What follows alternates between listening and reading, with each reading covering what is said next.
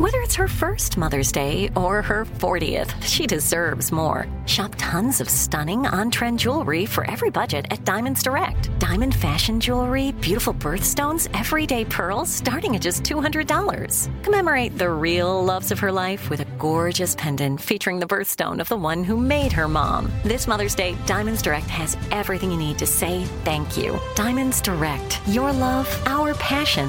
Online at diamondsdirect.com. Hi, guys. Nancy Grace here, host of podcast Crime Stories with Nancy Grace. I've dedicated my life to fighting crime and helping crime victims. For a decade, I prosecuted violent felonies. Every day is a mission. Every day is a chance to stop crime and keep one more person safe. Listen to Crime Stories with Nancy Grace on the iHeartRadio app, Apple Podcasts, or wherever you get your podcast. I am the ferryman. In the shadows of the afterlife, the ferryman of souls guides America's most influential spirits to their eternal rest. Where are you taking me? Are you death? This road is not on any map. How much for a ticket? All I ask for in payment is a tale. I don't know who got to Kennedy first. And the devastation those first bombs caused. I've never been to hell, but I know intimately the hymns of the damned. Binge this season of The Passage now. Listen on the iHeartRadio app, Apple Podcasts, or wherever you listen to podcasts.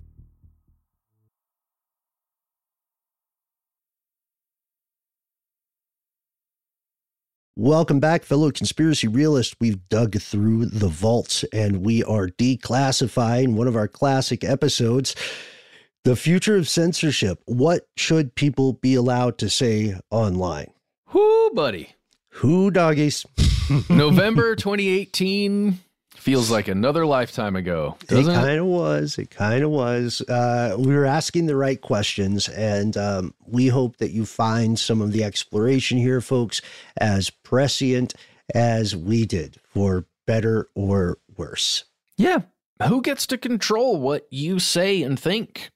Is it a group, right? Is it a company? Is it just an One individual? billionaire. Yeah. Yeah, or somebody commenting, right? Uh, Someone in a comment section. Do they control what you get to say or not? It's so weird, man. Let's jump into it. From UFOs to psychic powers and government conspiracies, history is riddled with unexplained events. You can turn back now or learn the stuff they don't want you to know.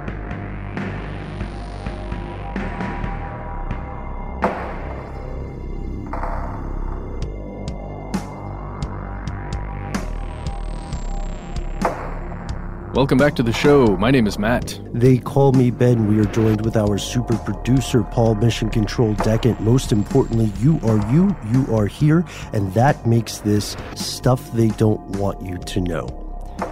This is an episode that I was surprised we hadn't done before. Matt. I'm going to go ahead and stop you there. We can't uh, continue on that line. Okay, we're gonna we have to stop going down that line. So Okay. let's just move on with something else. Okay, understood. Uh, well, then let's let's jump to the second point get this out of the way first. Very, very, very. I'm sorry. That one is also just. Oh man, we, we can't go there either. Ah, I, I'm I'm sorry. They're just telling me. I've got them in my ear. and They're telling me we can't. Okay, well, let me phrase this in a different way. Let's get this out of the way first. Very, very few countries you will visit in the modern day are completely free from censorship. Okay, we'll let that one stand.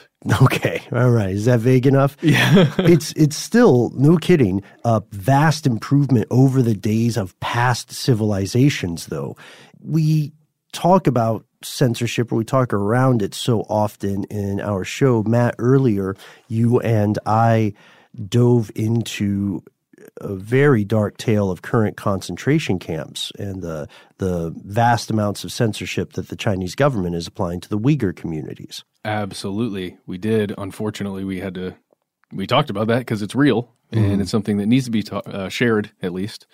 But in this case, we're just we're talking about thought control. Really, that's Yeah. what this is. This whole subject. Yeah, ultimately, this is an episode on thought control. How does it work? What, if anything, can you do to prevent it? And how is it evolving in the modern day? We're talking about censorship. And the first thing that we have to explore when we talk about censorship, this word that we all hear thrown around so often, is how it is defined. Like, what do, what do we mean when we say censorship? Generally, it's the suppression, or in many cases, the complete prohibition of books, art, films, uh, news, speech itself, works of art that depict certain things, uh, all of these things that could be considered for one reason or another obscene to a ruling group, uh, something that's seen as politically unacceptable or in some way a threat to the status quo or like anything basically having to do with the people who are in power.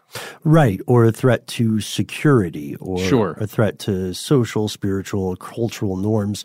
And right now, there are several broad categories of what we call censorship. The first one, historically speaking, is moral censorship. And right now, this is one of the most universally accepted forms of censoring things, especially regarding stuff that most of the world can get on board with, mm-hmm. like the censorship of certain types of illegal pornography. Absolutely. Or the censorship of things like beheading videos, certain forms of violence depicted. Not everyone agrees on that one. Agreed. Not everyone is, agrees. terrible, but true. But it's generally generally something that's done.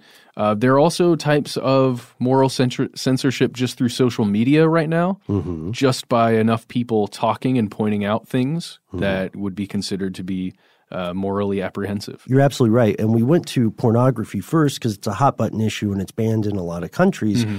But imagine that you are, say, traveling to certain Middle Eastern countries, and in your possession, you have um, the wrong kind of um, Islamic text or the wrong kind of Judeo Christian text.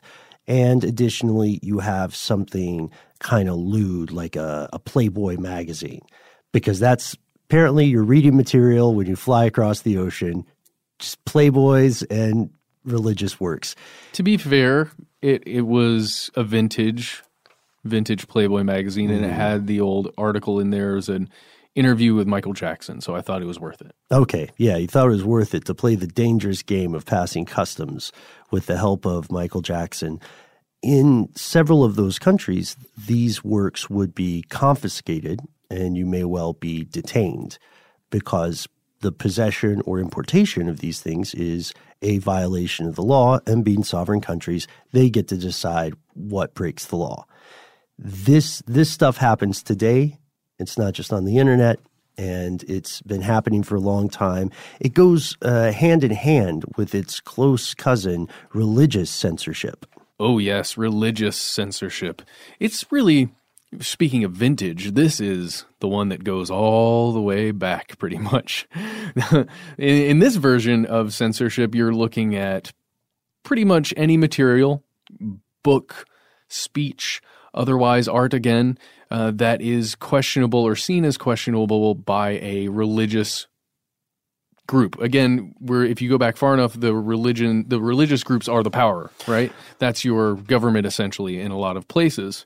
And in this, you're even going to have limitations that are forced on less prevalent religions by the ruling religion in a land. Let's say a good example as the Catholic Church, which sure. we'll, which we'll see a little further on in this uh, in this episode. And I wouldn't even say questionable; I would say objectionable because this this kind of stuff reaches its heyday in places where there is no dissent or times and places where there's no free speech and as you said, Matt, it's a dominant religion forcing limitations on less prevalent ones, but it could also be a less dominant religion just preventing its adherents from reading anything outside of the community's approved scripts. Sure, like cult like behavior. Yeah, that happens all the time with cults. Because they don't want to they don't want your mind to be polluted by worldly things or words that are not the words of the the great leaders divine um, understanding. Postulations. Oh, postulations, revelations, they would say. Regurgitations? Quite so. Some of their opponents would say, you know what, some of the cult leaders would say that too, because they're just speaking for the trees or the space gods or whatever. They're a conduit. They're a conduit, yes. They're the conduit.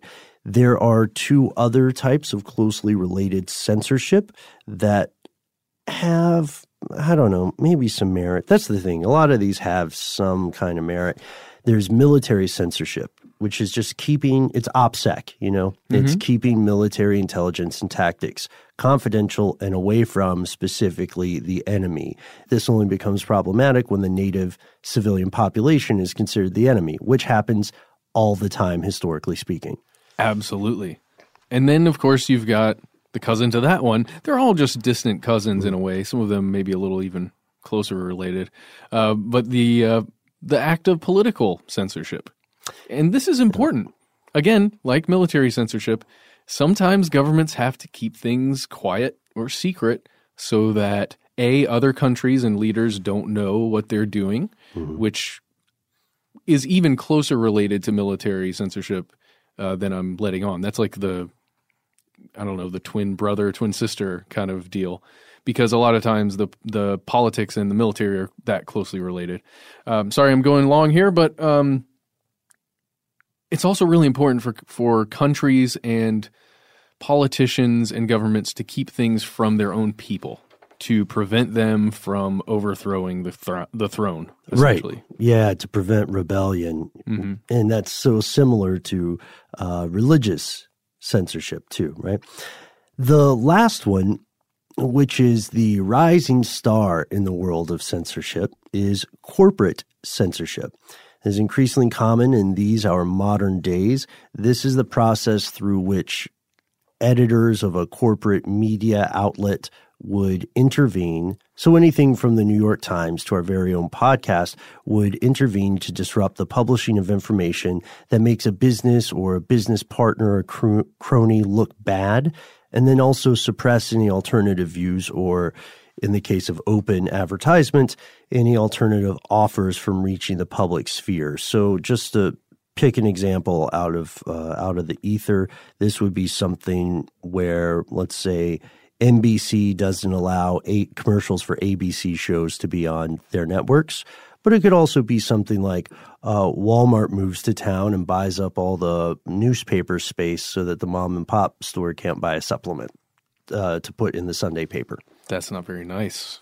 No, uh, but it is censorship, and all of these forms of censorship are currently extant. They exist today in the world. Likely, some version of this kind of stuff exists in your own country, even if maybe like in the case of religious censorship, your own country doesn't condone it. And I- Yeah. I, can almost guarantee you that if you have a military, your government may not completely control aspects of it.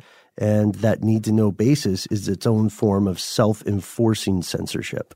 Absolutely. And even if you believe that you live in a country that doesn't have some kind of censorship over its people, um, we, we unfortunately have to inform you that you're probably wrong. Right. Oh, yeah. Oh, my. You're so wrong. Yeah. Unfortunately. Especially here, guys, in the Uh, United States. Here in the U.S., where we record this ep- this podcast and this episode of this podcast, and that leads us to ask: So, how long have these practices been around? This is not stuff that we just figured out as a species. Censorship is ancient. It has followed human civilization throughout history like a sinister shadow, just one step behind, sometimes looming larger than other times, but always at every moment with us. And we'll get to the crazy stuff pretty quickly in this episode.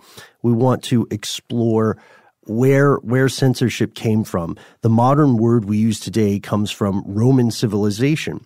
There was an actual dude, there was actual person, an actual political position called a censor, and they ruled certain areas of Roman policy with absolute power. When we say we mean absolute power, we mean the other leaders could not could not contest or not change their findings, and Yeah. then when they were done serving their time, a new censor could not change the findings of the previous one.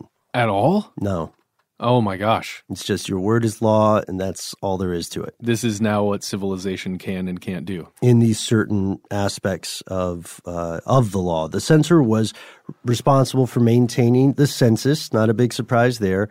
Uh, supervising public morality and then overseeing some aspects of government finance. So the most important part for our purposes today is their charge to supervise public morality. This was something called the regimen morum, and it's key here because the censors at first would punish or shame people as individuals, both for activities in their private lives. That could be anything very serious from being, quote, overly cruel to slaves or, quote, acting in theaters. You could get in trouble for that. It was seen as dishonorable. Acting in a theater? Mm-hmm. And spoke poorly to your character. Uh, you could also get people in trouble for their public behaviors, perjury, taking a bribe, or keeping a good horse in, in bad condition, not taking good care of your horse. Okay, I can see why those would be looked down upon, mm-hmm. perhaps, or at least frowned upon. All all of those, actually, especially the theaters one. Um, and here's the other thing: the consequences from being censored can include anything from being expelled from the Senate if you were serving in the Senate at the time, or you could even be expelled from the tribe, your tribe, mm-hmm. which would be a major blow uh, to you and your family.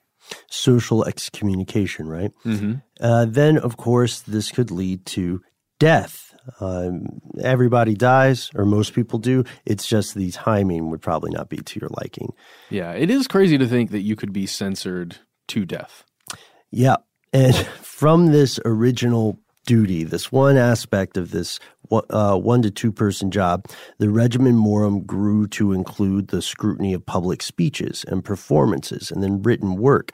And censorship was not seen as a bad, authoritarian, or heavy handed thing. It was seen as a benevolent, just, necessary, even noble way to maintain social order.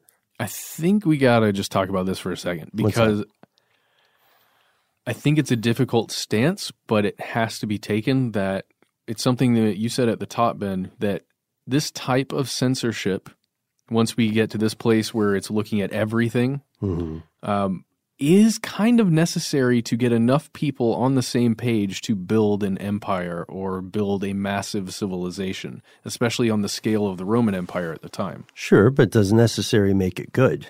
Absolutely not. right? Absolutely not. But but in a way, I guess in a way it is good in the moment. Mm-hmm. Right? And it's it's good for both the status quo of the people who are trying to create this new order or whatever it's going to be, as well as for the citizens to some extent, because it sounds like they are, or the attempt here is to alter people's behavior to be more in line with suiting a larger civilization. Right. And at the time, you know, these civilizations were attempting to expand and enforce uh, systematic inequality. Yes, by by engulfing other civilizations, smaller civilizations. Right, right. And this um, uh, one practice of a lot of ancient civilizations was a very effective form of censorship, restricting literacy to certain social classes. Yeah, if you cannot write or read, then how are you going to change anything? Right. The most famous case of censorship in ancient Rome dates back to Socrates. He was sentenced to death and they told him to ingest poison in 399 BCE. What was his crime, though? Corruption of youth and the acknowledgement of unorthodox divinities. All right. Wrong parties, wrong gods. That's what that sounds like. Maybe causing the children of well to do members of society to ask too many tough questions. I think that's exactly what his issue was. We literally call it the Socratic method. Yeah. By listening to someone's argument, mm-hmm. taking mm-hmm. parts of what they say into your argument, and then coming up with a, a consensus. Interesting. Oh. Interestingly enough, yes, I like you brought that around. Interestingly enough, in uh, the Republic, Socrates' student Plato argues for censorship. Yeah. Well, in Plato and a few other of his contemporaries are the only ways we actually know anything about Socrates because his, true. his life actually wasn't written down a whole bunch by him, at least. Mm-hmm. Not a lot was recorded by him in the moment. So, did he exist? Story for another day. But it is safe to assume, if we first assume that he was real, it's also safe to assume he was not the first person to be punished in this way. And boy, oh boy, speaking of setting a precedent, the Romans sure did. We'll see how this plays out in their descendant civilizations shortly after this. We should also mention censorship was common in ancient China. It's very old. In 221 BCE, Uh, an entire library was burned down in the kingdom, and their first official law regarding censorship, surprise, they were for it, was introduced in 300 CE.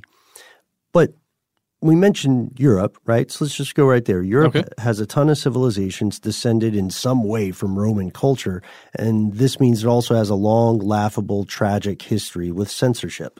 Yeah, and first to get hit here is free speech. This is an idea that we hear a lot nowadays. It implies the just the free expression of thoughts. That's all it means, really. But this was a challenge to the pre-Christian rulers at the time, and uh, you know, it's it's a funny thing to have free thought and then to express those thoughts to other people and then have a group of like-minded people all having free thoughts that don't exactly go along with the church. Uh, that's that's very troublesome, at least to the guardians of at the time Christianity. Um, but it's it's you know it becomes much more troublesome when the church itself organizes to a point where there's an official orthodox. This is what is the church and nothing else. And there's dogma as well. yeah. exactly. Yeah, you're right, Matt. And as more books were written and copied and even more widely disseminated, the ideas that were perceived as subversive and heretical were spread beyond the control of rulers. It didn't matter now if you killed one heretic. If they had written a pamphlet or a book and someone else had copied it, then that person's ideas lived on and they spread or metastasized, as their opponents would probably perceive it, across the land. So, and but it's important because at this time when you say copied, you mm-hmm. mean actually written down, like gotten a blank paper or a blank mm-hmm. parchment and written down exactly what was written on the other one. Right. And this this was an advantage over something like a subversive oral tradition in terms mm-hmm. of storytelling or songs because if you kill everyone who knows the song, it's fine. It won't get out, but you have to books don't die as easily as people. You have to burn them. You have to You have to find them. Right. A book can even even if it won't be in great condition in the right environment, a book can just sit somewhere for decades and decades. It needs no food. It Yeah. needs no um, cycle of sleep and wake. It's just there for someone to pick it up. You can't coerce the book to not say its story anymore. Right. You have to destroy or mutilate it. And as a consequence of this, censorship became increasingly rigid, punishments became increasingly severe. And then, of course, one of the last things that the establishment probably wanted to happen happened, and the printing press was invented in Europe in the mid 15th century, and this increased the need for censorship. Printing did help. You know what? Maybe I'm being unfair because printing did help the Catholic mission at the time to spread um, what it saw as a divine revelation. You can print Bibles now. hmm Uh, but it also aided the Protestant Reformation and people like Martin Luther, who were considered heretics. So the printed book became this huge religious battleground, and it began a war that was also fought through the medium of books. They started making books that would communicate censorship. Oh yeah, like a book of prohibited books, mm-hmm. or at least a very long list of prohibited books.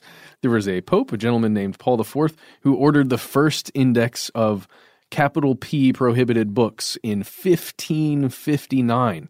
And then that uh, an index, like an updated index, was issued again 20 times by different uh, different popes who succeeded.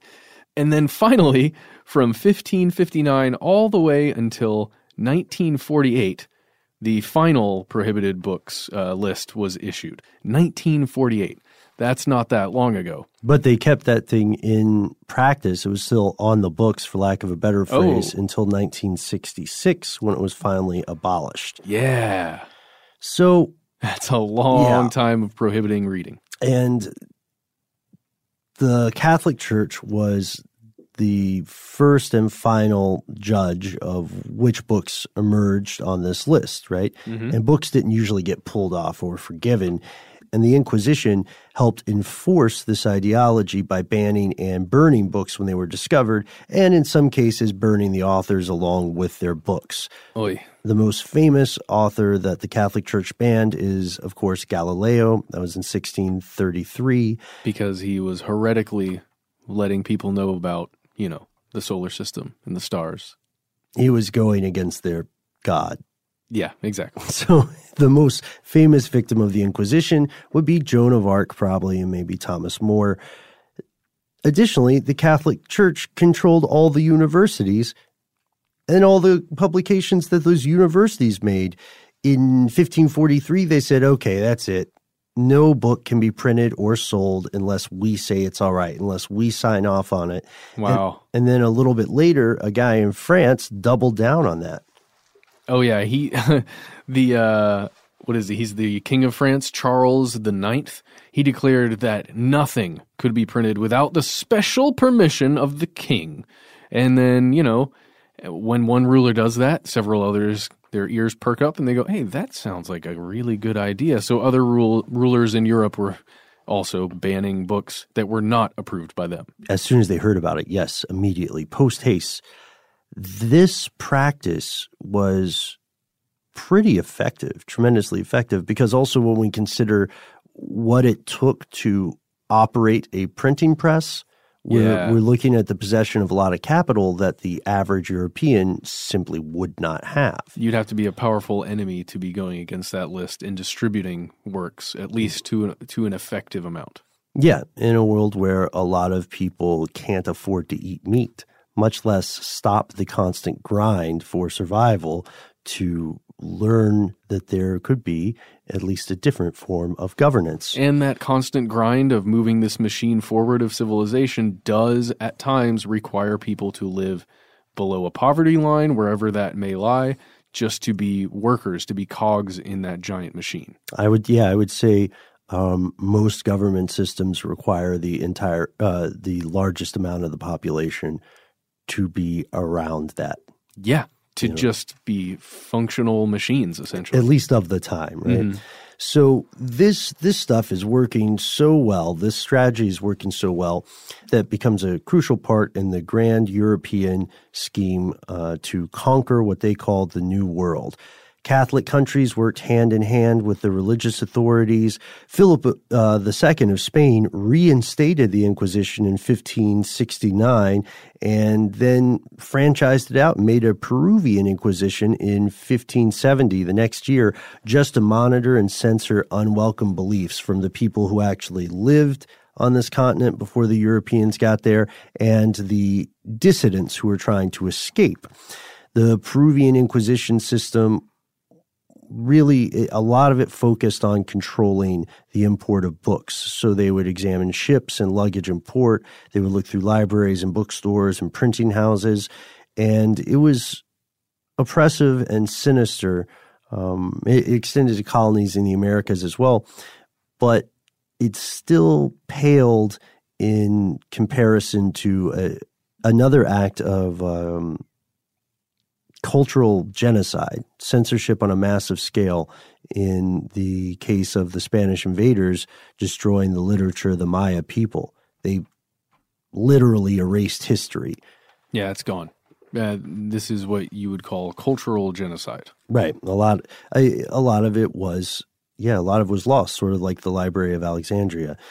No, I I just have to say yeah. this is one of the reasons the Mayan civilization is so fascinating in Mm-hmm. in a lot of places within this mysterious universe conspiratorial world. Mm-hmm. I believe the the Mayan civilization is so interesting because so much of it, the actual explanations of what things are, it's been lost to history.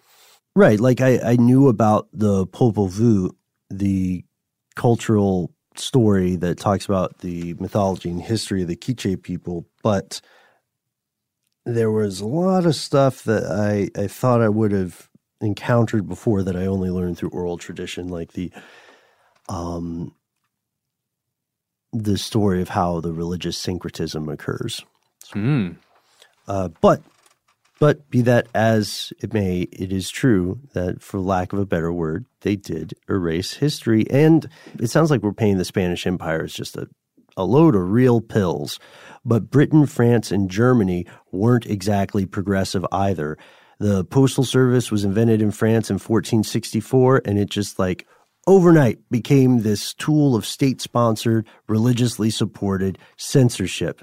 And then this meant that by the 18th century, the press in the majority of Europe was subject to censorship. In the 19th century, things looked like they might have changed or began to change. There was an independent press that started to emerge. Yeah, separating itself from the powers that be. And people were, with more and more passion and articulation, demanding a free press, meaning one that is not governed by the state or the church. But this was not a global change. Japan had incredibly strict press laws at the time. And then if we keep going, of course, the Nazis. Uh, the Nazis were big fans of books. Uh, they found them very flammable. They thought that was neat. Uh, in the modern age, the USSR and the Eastern Bloc ran one of the world's most expansive, successful, and contiguous censorship programs in the 20th century. It started in what? October 1917? Yeah, yeah. It lasted until the 1980s. Yeah, and it's mind boggling if you think about that. A lot of us listening to the show today were alive when people were getting arrested in the USSR in the Eastern Bloc for various things that may seem kind of silly in the in the modern day. And speaking of modern day, today we live in a world of endless, cheaply transmitted information. What does that mean? It means that it is possible now for anyone with a phone and a good internet connection, almost regardless of their language, to download in a relatively short period of time more written work than our ancestors would have seen in their entire lives. You can right now, for example, download the entirety of Wikipedia, not just look at it. You can have it all on your phone and you will not need an internet connection to read it. That's amazing. And so that means that in the wake of this massive technological breakthrough, censorship might be losing its importance or maybe its influence, right? There's not a church in charge that can shut everything down. Yeah, you're right. Um, it, censorship is gone, doesn't exist anymore. We're, we're done here. Thanks for this uh, taking this journey into history about censorship with us. Oh, wait. Nope, nope. That's that's very, very wrong. Couldn't be wronger. uh, and we'll uh, tell you why after a quick word from our sponsor. The Therapy for Black Girls podcast is an NAACP and Webby Award winning podcast dedicated to all things mental health, personal development, and all of the small decisions we can make to become the best possible versions of ourselves. Here, we have the conversations that help Black women decipher how their past inform who they are today and use that information to decide who they want to be moving forward. We chat about things like how to establish routines that center self care, what burnout looks and feels like, and defining what aspects of our lives are making us happy and what parts are holding us back.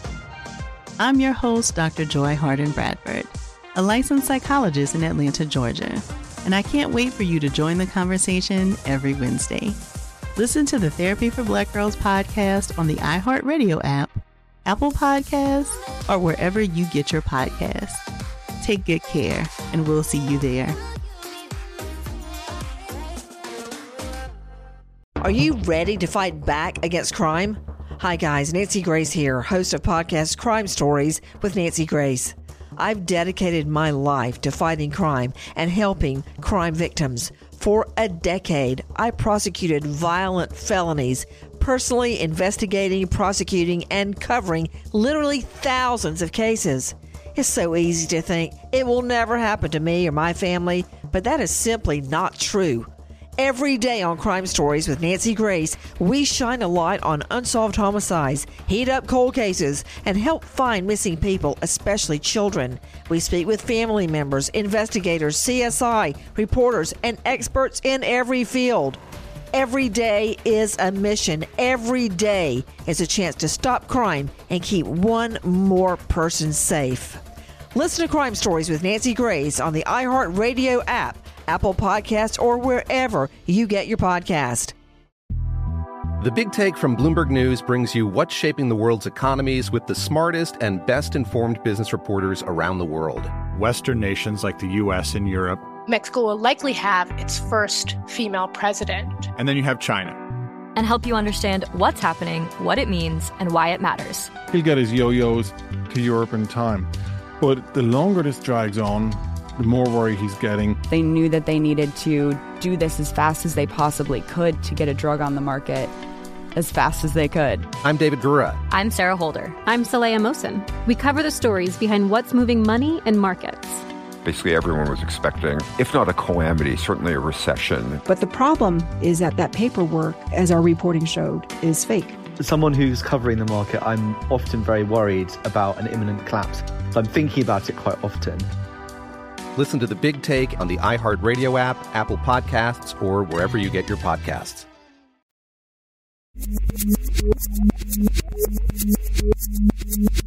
Here's where it gets crazy. While futurists of yesteryear often argued that limitless access to information could result in a more transparent and well informed society, we're seeing that this is not the case, at least not yet. In many parts of the world, in fact, censorship is becoming much more common rather than less common. According to the Committee to Protect Journalists, the 10 most heavily censored countries nowadays are Eritrea, North Korea, Saudi Arabia, Ethiopia, Azerbaijan, Vietnam, Iran, China, Myanmar, and Cuba. Those are just the, the top 10 worst offenders. Mm-hmm. Some of that is probably going to change, at least in the case of Cuba, but that doesn't mean the things that aren't in the top 10 are super great. Belarus is positively dangerous. Yikes. But what, what do we mean when they say heavily censored? This is just where the laws are extremely extremely strict and you there are there are punishments such as harassment and imprisonment and sometimes even worse for people who go against these laws. Right, right. Like the very recent incident in which Saudi Arabia abducted, tortured, and murdered a U.S. resident and Washington Post journalist named Salah Khashoggi. It was extrajudicial killing. They're obviously not going to get in a lot of serious trouble from it from the U.S. The craziest thing is it was almost covered up and then it wasn't. And I don't know what type of punishment could actually be, you know, laid out for the people who are responsible for it. The U.S. government would have to impose consequences for that action. Yeah, but is and, that going to happen? Probably not. An embassy is technically the, I think, the soil on which, like the, the soil of the country there. Mm-hmm. Uh, so it it really goes down to how and if the U.S. is a country that protects its residents and citizens. That's really what it goes down to. Yeah. And yet it is so much more complicated. and yes, it's its own episode, right? Uh, but just so just so you know, the way he died – uh, the official explanation from the Saudi Arabian government was that it didn't happen, and then it did, and then it did happen, but there was a fist fight, and he was he, that the guy started, and that he was killed in this fist fight. Uh, the evidence that Turkish intelligence is providing has uh, there's I believe they have audio evidence and uh, forensic evidence that he was sawed in half or like piece. He was he was dismembered while alive. Jeez. Which is not a fist fight.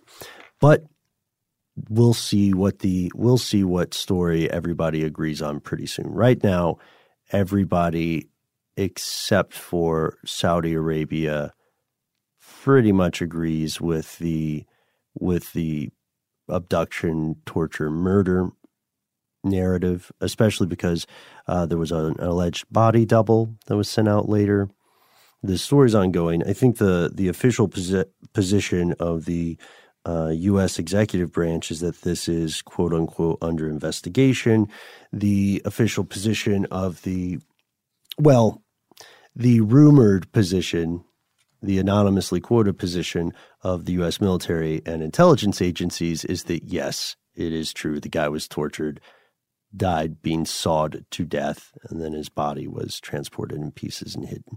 But officially, according to the executive branch, it's still under investigation. Anyway, it's happening.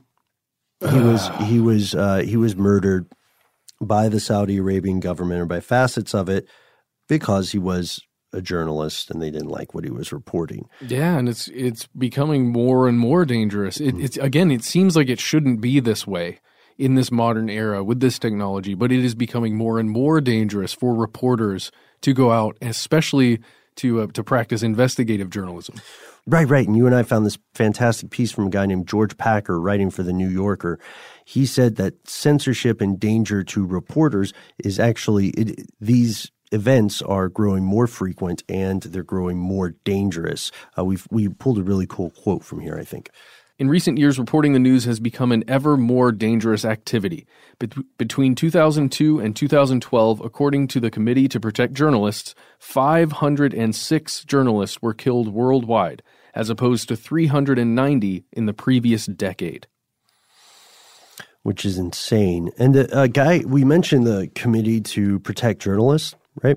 Uh, the executive director of that outfit is a guy named Joel Simon, author of a book called The New Censorship Inside the Global Battle for Media Freedom.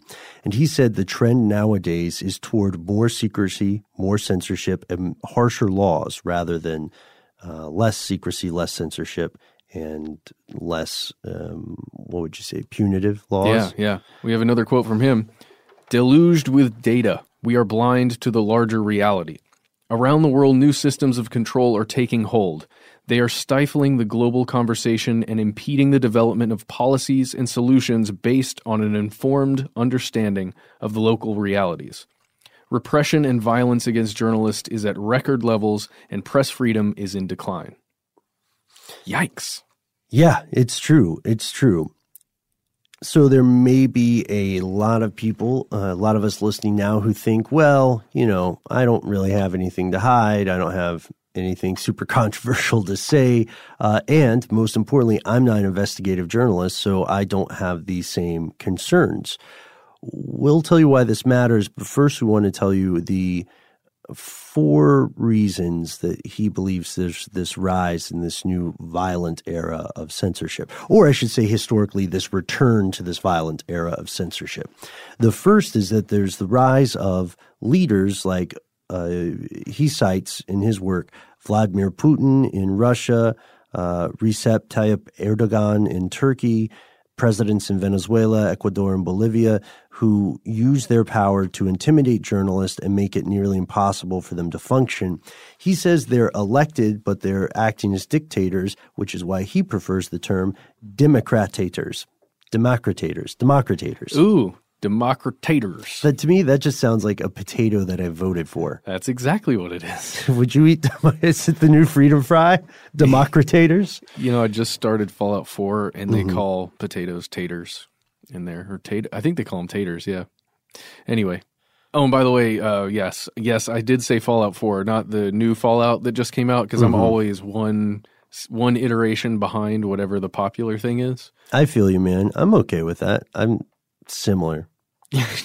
it was 10 bucks. So, so yeah. Anyway, so the second source of censorship, at least according to Simon, is the big T terrorism. And he cites the beheading of Daniel Pearl in Karachi uh, as being basically the beginning of a trend of turning journalists into very specific, high value targets for terrorists uh, or for people who practice terrorism. I guess I don't, I don't, know how to say that correctly, but um, also if you go, you just look at the Iraq War. It's the deadliest in history for journalists. Uh, there are a lot of people on the ground trying to cover the war in very dangerous places, and you know we hear a lot about the highly targeted droning systems. Mm-hmm. The other, you know, uh, the dropping of bombs is much more targeted now. Well, uh, the Iraq War is the deadliest in history. 150 killed journalists. 85% of them were Iraqi journalists, um, and most of whom were murdered. Like murdered, mm-hmm. not just they accidentally got killed. And their captures were performative. Their captures and executions were performative. It became a disturbingly normal part of the media landscape. Yeah, similar to the Daniel Pearl mm-hmm. event. And then Simon goes on to note that he says that he believes the third reason is the death of foreign news desks. So back in back in the days, in the golden days of journalism, every large paper of note would have something that they would call foreign news desk. People who had the protection of a larger international news organization and often the implied protection or tacit protection of their home country would set up an office wherein they reported on regional news in a foreign country. The problem is that with so much of independent journalism going down the tank in the past few years, these places have closed, and the only way to get news out falls to local reporters doing their best, often with no help or protection from a foreign government. Actually, the only government around, their own, often will want them dead. In countries like Mexico, the Philippines, Pakistan, local journalists are the target of brutal campaigns of intimidation and murder by Secret Service agents, armed groups. This could be just extremist religious or separatist groups, cartels. Cartels that's another one. And you know, some of these local journalists, it's not like they went to school and dedicated their lives to be journalists. They might just be on Twitter trying to survive because their families are being black bagged or disappeared, you know? Yeah. And the final reason, one of the weirdest ones, is the invisible global hand of digital surveillance. Various countries have gotten closer and closer to perfecting its use, but they're everyone's getting better all the time. And it's not just the boogeymen you hear about in so much Western media. It's not just China. It's not just Iran. It's also the US. It's also it's also the EU. It's Israel. It's Japan. It's anyone who can afford it, you know? Yeah. Well, and it's crazy too because not only do we have in this country things like the NSA sure. that are, they're looking at everything, or at least they're tracking everything, mm-hmm. keeping notes about it. There is also this this very real thing called the search bubble, and it's also a news bubble, and it's just the thing that, in which the place in which we all find ourselves, where we are almost censoring ourselves. And where does this lead us? We've looked at the origins of censorship. We've seen some of the modern trends. Now let's ask ourselves about the future after a word from our sponsor. Are you ready to fight back against crime? Hi, guys. Nancy Grace here, host of podcast Crime Stories with Nancy Grace. I've dedicated my life to fighting crime and helping crime victims. For a decade, I prosecuted violent felonies, personally investigating, prosecuting, and covering literally thousands of cases. It's so easy to think it will never happen to me or my family, but that is simply not true. Every day on Crime Stories with Nancy Grace, we shine a light on unsolved homicides, heat up cold cases, and help find missing people, especially children. We speak with family members, investigators, CSI, reporters, and experts in every field. Every day is a mission. Every day is a chance to stop crime and keep one more person safe. Listen to Crime Stories with Nancy Grace on the iHeartRadio app Apple Podcasts, or wherever you get your podcast. The Therapy for Black Girls podcast is an NAACP and Webby Award winning podcast dedicated to all things mental health, personal development, and all of the small decisions we can make to become the best possible versions of ourselves. Here, we have the conversations that help Black women decipher how their past inform who they are today and use that information to decide who they want to be moving forward. We chat about things like how to establish routines that center self care, what burnout looks and feels like, and defining what aspects of our lives are making us happy and what parts are holding us back. I'm your host, Dr. Joy Harden Bradford, a licensed psychologist in Atlanta, Georgia, and I can't wait for you to join the conversation every Wednesday. Listen to the Therapy for Black Girls podcast on the iHeartRadio app Apple Podcasts, or wherever you get your podcasts. Take good care, and we'll see you there.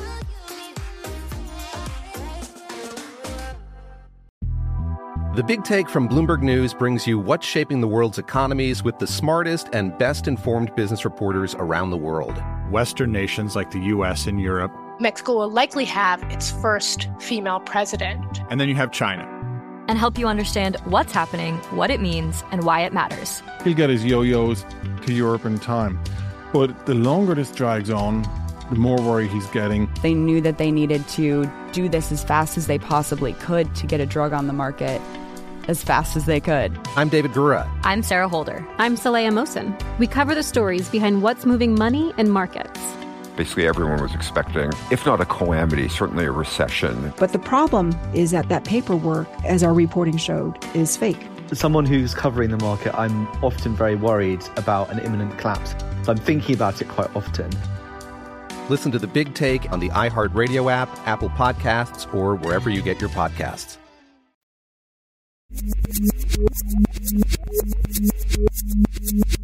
All right, so the Badger is out of the bag on this one. Humanity's constant, sinister shadow of secrecy and censorship is not going away. It is, and I want you to hear the italics here, evolving. We talk about the progression of technology all the time, right? Now you can tell somebody across the world what's happening to you relatively in real time as long as everything works and all the pistons are, are firing in sequence. All, all them satellites. All them satellites, all the uh, the internet tubes are not plugged up. Yeah. The problem is that this technology that allows us to communicate is often created or influenced by the same people who create technology to monitor this sort of stuff, censorship technology. And it only spreads the fuel of these practices. New tech is giving governments the ability to more selectively censor online materials. This is the stuff they don't want you to know about this. This is where it gets spooky because we see several factors converging to make a perfect storm. The private tech sector is merging. It's increasingly monopolistic. You know what I mean? Mm-hmm. Uh, the the giants of the tech industry, Alpha, Google, its owner, Alphabet, Amazon, Facebook, so on, mean that there are fewer hubs of information transmission. Essentially, this means there's a smaller group of people at the wheel, and this is um, what Lebowski would call not cool, man. Yeah, it's Be- problematic. Yeah, because it means they're a private company. A private company does not have a ton of laws telling it what it can or cannot show you, what it can or cannot prevent you from seeing, or what it can and cannot do to influence how you how you interact online. Older media companies it's no secret if you're a longtime listener of the show that older media companies like newspapers, mainstream television have often worked in secret with intelligence agencies to censor some stories or completely ignore them. Especially or, in wartime. Especially in wartime, yeah. Uh, or in times of great public crisis like mm-hmm. the JFK assassination. Or they've been handed talking points and told to just sort of riff on those. Yeah. But new media agencies seem much more comfortable with pursuing their own enigmatic goals. Yeah, I mean, let's look at, uh, let's look at him just because we kind of have to for this. All right, but no shirtless pictures. Old AJ Alex Jones, he's been he's been making the airwaves again, even since he's not been on them so much. Um, you don't you don't have to agree with this guy at all. You don't have to even like him at all. You don't have to be a fan in any way, but you look at the fall of Alex Jones as an example of this. There were some private industry companies who just decided, not necessarily out of the blue. Let's say there were, there were circumstances that were building and building, right. but either way, a couple of these private industries decided that he can't play on on in their sandbox. They can't play on their platforms anymore. He's done, and all of a sudden he was finished or is mostly finished. And that's totally within their right. They are a private company. They built the sandbox. Uh, he, they had valid reasons mm-hmm. for, in their in their opinion, for shutting down his access to his audience. But it worked, and it's not like there was a trial. There was maybe a trial of public opinion, you could call it. Sure, but it's not like he went to Twitter court. Dum dum. Yeah. But take the financial motivation these companies have to make you a pre- paying participant, for instance. Paying is in giving them cash in addition to your personal data, which they're already using.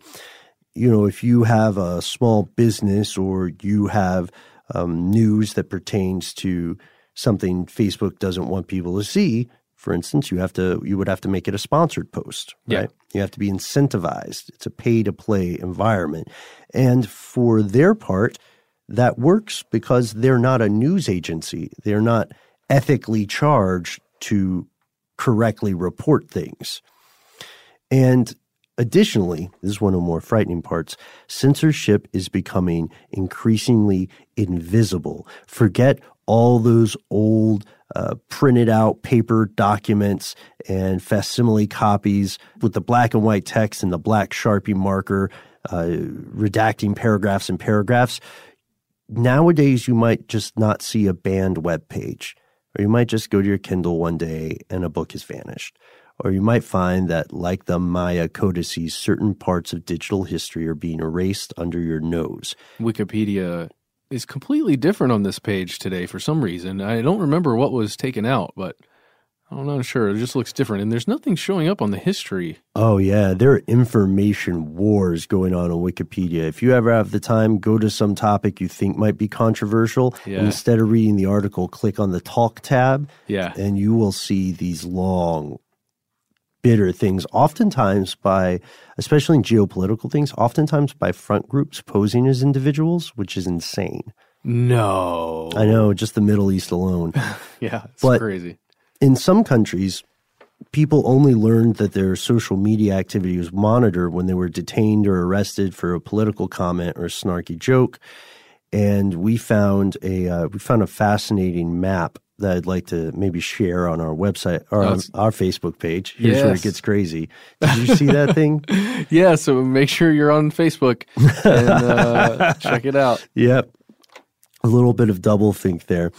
So these factors that we just named, increasing government surveillance and then uh, increasing inequality of power, distribution of power in the private sector, coalesce to create something that might have sounded insane just a few years ago. Imagine not a world wide web, but a splintered internet, world partially worldwide webs. Three of them. They're divided into three spheres: the U.S., China, and the European Union. Yeah. And if you look at each of these individually, you would note probably at least that the US has they're they're the big player here. They have the big guns because they arguably and did invent the internet with ARPANET. Uh, we've discussed not that long ago. And a large percent of the private companies that actually control large swaths of the internet, how to access the internet, uh, how information is shared to other human beings, we, we control that here, or at least individuals and private companies do. And at least for now, that's how it's that's how things stand. But things are changing pretty rapidly in the world when it when it uh, comes to the powers of the internet. And here's the thing: in this country, I, I don't think you can have a blanket statement as in these companies are compliant with old Uncle Sam when he rolls through and has requests, but Sure. we have seen numerous within the hundreds of cases where there have been companies who have been compliant with uh, the government coming through and asking for information. It doesn't mean they're giving these companies would give all of the information, Mhm. but perhaps parts of uh, a user or certain posts or things to that nature. Yeah, and in the US at least, and arguably in the world, the great balance between state and corporate powers swinging in favor of the corporation over Yeah. time, over time. And I am convinced this is true. You can call it my opinion, but I am convinced it's true. We've talked about this before. You you've predicted that there will be a corporation running for the presidency within our lifetime. Maybe not the presidency of this country. Okay, but of a, president. country. Yeah, sure. And then I'm sure there will be people who are, I'm sure some of us listening now are thinking, well, aren't presidents kind of already at least as sponsored as NASCAR drivers? Yeah. I mean, shouldn't they have to wear patches? At least the NASCAR guys are, you know, pretty open about it. Robin Williams, man. Robin Williams? Last time I saw him on tour, I think it was the self weapons of self destruction. I Mhm. think he had an awesome bit on that. It's like beautiful, like imagery of just that. Oh, all right. But I think he stole it from somebody else because Oh, no. he did that a lot. Unfortunately, Oh, yeah, he did. I remember we were talking about that off air. But maybe he didn't do it on purpose. exactly. You gotta gotta give benefit of the doubt. But that that image, Mhm. I think, is unfortunately salient. It's Yeah, real. It's just sure. like the the jackets with all the sponsors. We have campaign systems set up to reinforce that, at least again in the US. But maybe it's different in foreign governments. In 2010, Google shut down its operations in China after they learned that the Chinese government had been hacking Gmail accounts of dissidents, surveilling them through the search engines to uh, find what they liked and censor that if it's a communication hub, or to, you know, I guess the euphemism would be permanently censor the dissidents. So they shut down 2010. Later this year, we, the American public, learned that Google had been working on a new search engine for China. It's called Dragonfly. It's not called Chrome. The reason it's different from Dragonfly is that it incorporates all these surveillance desires of the Chinese government.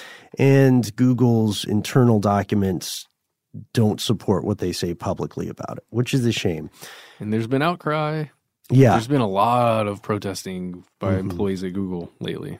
Yeah, yeah, they're smart kids. They know what's up. Mhm. And this means what we're looking at, as all these factors converge, is a new censorship war on the horizon, a new evolution in the paradigm of forced silence. And while it may start in a corporate boardroom or in a DC lobbyist lunch meeting, it will expand to reach you. It will expand to reach your television, your news, your laptop, your tablet, and your phone. This means that unless you go completely off the grid, you are going to be affected.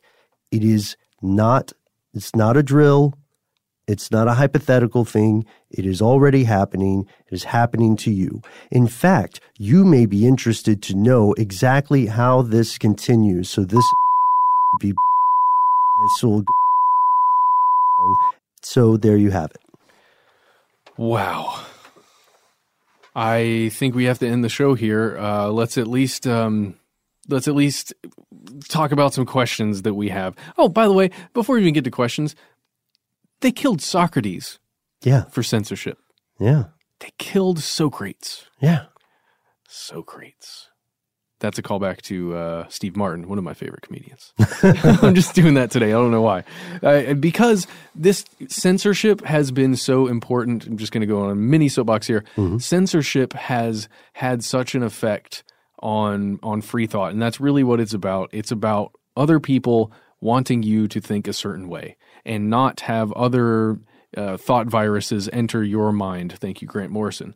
And it's it's it's terrifying to think that there are powerful forces active at this very moment that want to control your thoughts. That freaks me out. And they've been these same, uh, not the same people, but these same um, mechanisms have been attempting to control human thought for for thousands of years. Mm-hmm. And we have to fight against it. I think. Right. I think I think we do. And the way you fight against it is just talk, have an open mind, have free thoughts, and uh, talk to your fellow human beings around us, and dogs and cats and other other animals that are uh, willing to listen. yes, yeah. Uh, But that that goes to the question then too. What what is the line? What should or should not be censored, right? Ah, see, then you're getting into some of that morality stuff. We're getting into morality stuff. We're also asking ourselves what things are age appropriate Yeah. for people, right? Uh, what things are necessary for a country to function, Yeah, you know? Um, I mean, it, that's the toughest part about this, Mhm. right? yeah. Got to have free thought, but you got to have humans that if they're not that nice or they're not even let's say I don't want to say that smart, but if you got to be able to have some kind of control mechanisms for just societal norms. Or do you? And that's where we will leave it today. This is not the end of the episode. This is the part where we leave the podcast studio and wait to hear from you. We want to hear your responses. You are the ultimate arbiters of where this goes. So find us on Facebook. And that's the end of this classic episode. If you have any thoughts or questions about this episode, you can get into contact with us in a number of different ways. One of the best is to give us a call. Our number is 1 833 STDWYTK. If you don't want to do that, you can send us a good old fashioned email. We are Conspiracy at iHeartRadio.com. Stuff They Don't Want You to Know is a production of iHeartRadio. For more podcasts from iHeartRadio, visit the iHeartRadio app, Apple Podcasts, or wherever you listen to your favorite shows. Live Nation presents Concert Week. From now through May 14th, get $25 tickets to over 5,000 summer shows. That's up to 75% off a summer full of your favorite artists like 21 Savage, Alanis Morissette, Cage the Elephant, Celeste Barber, Dierks Bentley, Janet Jackson, Meghan Trainor, Peso Pluma, Sean Paul, Sum 41, and many more. For way less. Grab your tickets now through May 14th to see all of the artists you love all summer long. For just $25 each. Visit livenation.com slash concert week to buy now. That's livenation.com slash concert week to buy now. Hi, guys. Nancy Grace here, host of podcast Crime Stories with Nancy Grace. I've dedicated my life to fighting crime and helping crime victims. For a decade, I prosecuted violent felonies. Every day is a mission. Every day is a chance to stop crime and keep one more person safe. Listen to Crime Stories with Nancy Grace on the iHeartRadio app, Apple Podcasts, or wherever you get your podcast. I am the ferryman. In the shadows of the afterlife, the Ferryman of Souls guides America's most influential spirits to their eternal rest. Where are you taking me? Are you death? This road is not on any map. How much for a ticket? All I ask for in payment is a tale. I don't know who got to Kennedy first. And the devastation those first bombs caused. I've never been to hell, but I know intimately the hymns of the damned. Binge this season of The Passage now. Listen on the iHeartRadio app, Apple Podcasts, or wherever you listen to podcasts.